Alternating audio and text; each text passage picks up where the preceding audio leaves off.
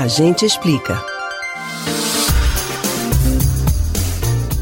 A leitura abre portas, aguça a criatividade, diverte, distrai, emociona, enfim, desperta os mais diversos sentimentos. É uma experiência que amplia o vocabulário e ajuda na escrita. Mas apesar de todas essas qualidades, não é todo mundo que consegue manter o hábito da leitura. É que ler é exatamente isso, um hábito. E quando se perde ou nunca se foi incentivado a ler, fica difícil conseguir criar essa rotina.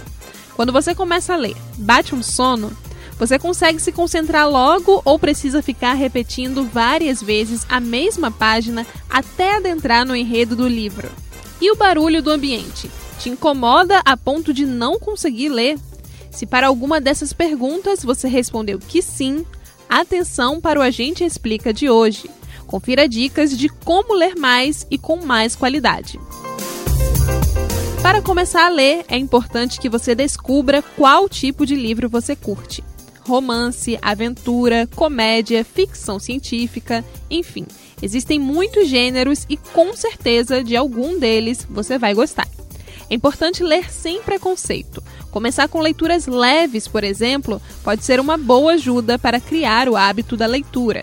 Separar um tempinho e um ambiente confortável também é fundamental para quem está construindo esse hábito. Você não precisa ler 100 páginas de uma vez só.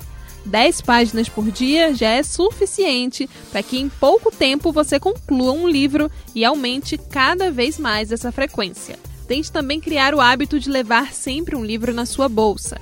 Dessa forma, quando tiver um tempinho extra, você terá a oportunidade de ler um pouco. Mas nada de ficar com o celular do lado, isso tira a atenção. Nesse quesito, as redes sociais costumam ser vilãs que roubam o foco das pessoas. Ler é um hábito que traz uma série de benefícios. Tentar investir nele só vai te trazer vantagens. Por isso, não perca tempo. Vale criar metas, combinar de ler junto com amigos, usar a tecnologia e por aí vai. Você pode ouvir novamente o conteúdo do Agente Explica no site da Rádio Jornal ou nos principais aplicativos de podcast. Spotify, Google e Apple Podcasts. Beatriz Albuquerque para o Rádio Livre.